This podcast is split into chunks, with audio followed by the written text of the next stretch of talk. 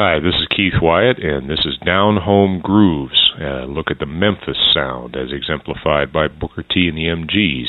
Now, in Figure 1, we're looking at an adaptation of Green Onions. Green Onions was written for the Hammond organ, and the guitar on the record doubles the bass.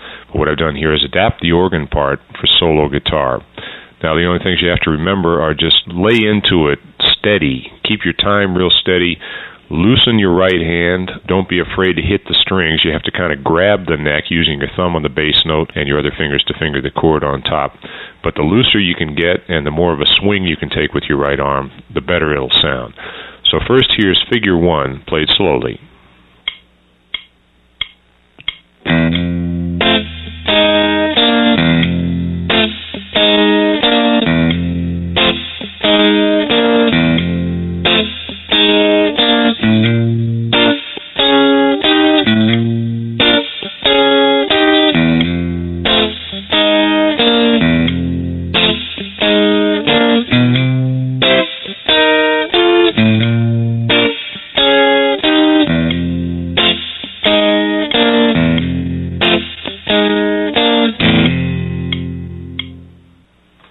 Now here's figure one played up to tempo, and I've added a second guitar playing the bass line so you can hear the whole effect.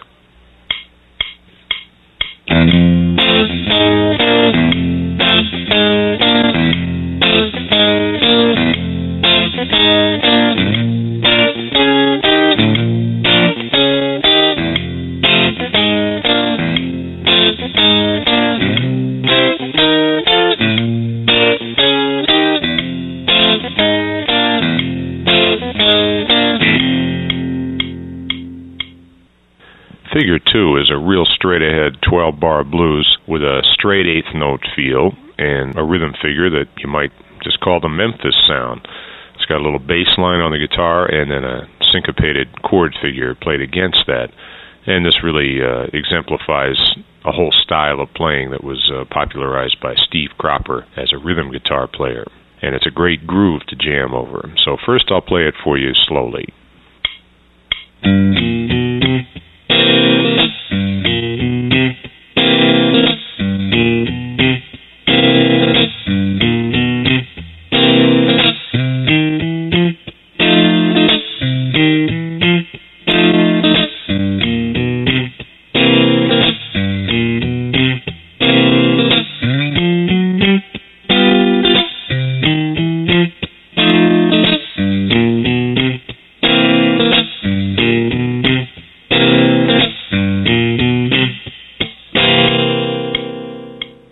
Key to getting a good feel on this kind of example, as in figure one, is to loosen up your right arm and kind of strum the guitar as opposed to uh, picking it.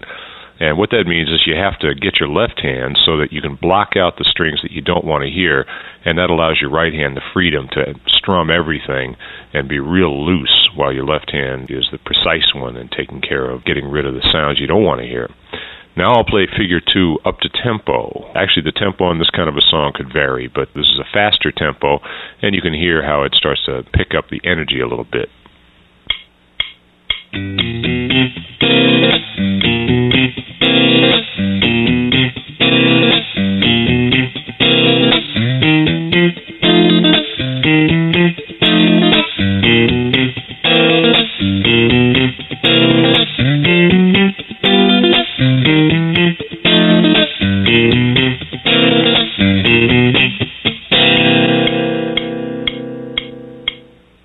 And that brings us to the end of another lesson.